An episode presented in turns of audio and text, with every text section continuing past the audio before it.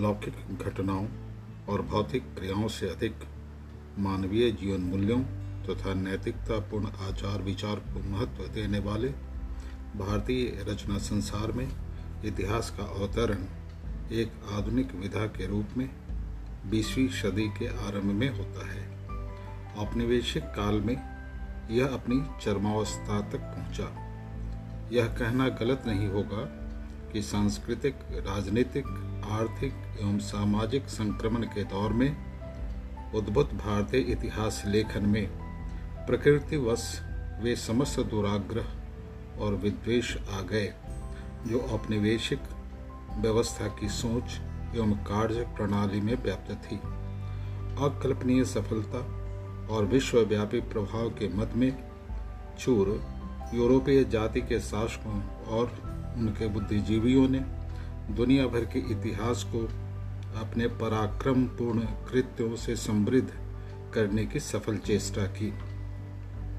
उन्होंने सुदेशपूर्ण ढंग से औपनिवेशिक देशों की सभी जातियों, समाज और समुदाय पर यूरोपीय जाति की बौद्धिक एवं सांस्कृतिक श्रेष्ठता ही नहीं थोपी, वरन उन्हें अपना मानसिक दास भी बना लिया। उन्नीसवीं सदी में भारत के बहुत बड़े भाग को विजित करने में सफल रहे। अंग्रेज़ों ने भारतीयों की हीन और यूरोपीय जाति को श्रेष्ठ साबित करने की जो कुचेष्टा की, उसके परिणाम स्वरूप शीघ्र ही सामने आने लगे। भारतीय इतिहास के पन्नों में लिखे गए यथार्थ का सच तो यह है कि सत्ता की बागडोर संभालने के समय अंग्रेज़ों को जो परंपरागत भारतीय शिक्षा व्यवस्था उच्च स्तरीय दिखाई पड़ रही थी। चंद वर्षों में ही देखते देखते वह निकृष्ट प्रतीत होने लगी, जिन्होंने अपनी धार्मिक मान्यताओं में सृष्टि की रचना को ईसा से चार हज़ार वर्ष पूर्व मान रखा था। वे स्वीकार करने के लिए तैयार नहीं थे कि हज़ारों वर्ष पूर्व भारत की मानवीय सभ्यता विकसित थी। उन्होंने भारतीयों के इतिहास ज्ञान पर ही सवाल खड़े कर दिए। चूँकि वे मांसाहारी थे। अतः उन्होंने स्थापित करने की चेष्टा की कि भारत के आदि पुरुष भी मांसाहारी ही रहे होंगे। वे मानने को तैयार नहीं थे कि प्राचीन काल में भारतीयों को काल गणना और तिथ्यांकन प्रणाली की जानकारी थी। उन्होंने भारतीय समाज और इतिहास को अपने जातीय अनुभव के आधार पर चित्रित किया। इस चित्रण में अज्ञानता भी थी और दुष्टता भी। यह कहना कठिन है कि उसमें अज्ञान कितना अधिक था और दुष्टता की मात्रा कितनी ज़्यादा। उदाहरण के लिए, राज्य की जो भूमिका भारत में रही है, उसकी भूमिका यूरोप से सर्वथा भिन्न है। भारतीय राजाओं ने अंग्रेज़ों से अधिक युद्ध लड़े, लेकिन फिर भी वे कभी सैनिक शासक नहीं बने। वे न समाज की सभी संपत्तियों के स्वामी थे और न विधि प्रदाता। भारत में विधि निर्माण का दायित्व समाज पर था।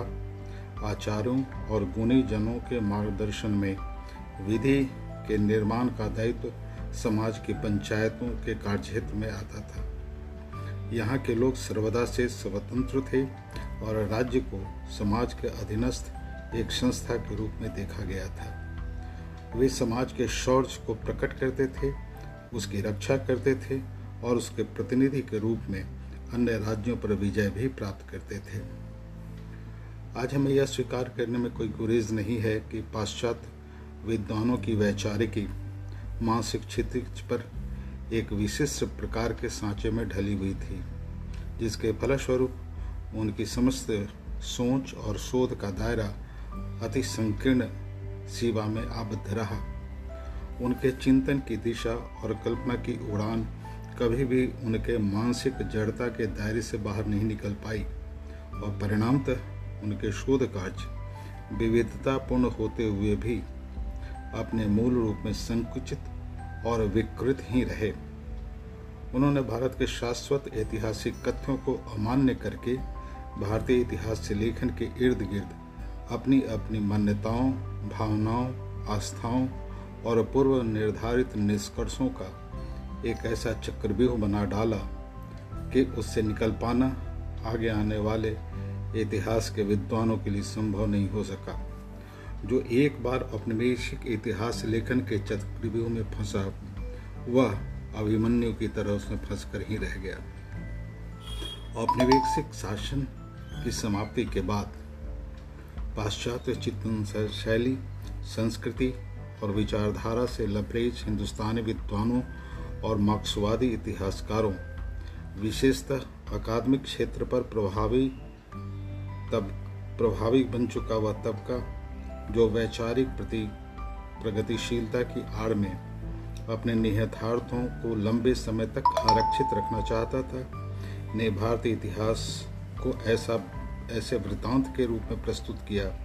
मानो संपूर्ण भारतीय इतिहास, पराजय, पराभव, जातीय संघर्षों विवेक रहित लोकाचारों और मिथकीय आस्थाओं पर आधारित ट्राइबल्स का इतिहास हो।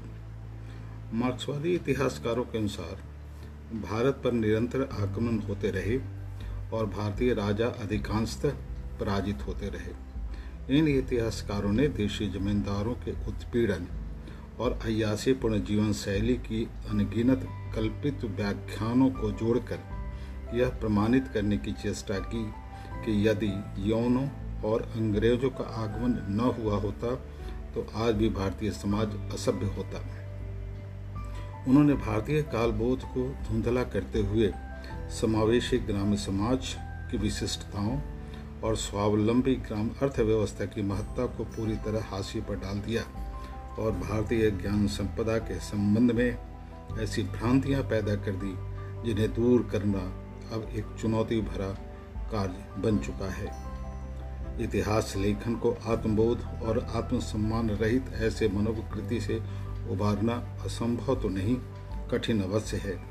यदि हमने यूरोपीय पुराग्रहों से पार झाँक कर भारतीय दृष्टि को अंगीकार कर लिया तो यह संभव है कि आने वाले दिनों में भारत को अपना अपना इतिहास मिल जाए।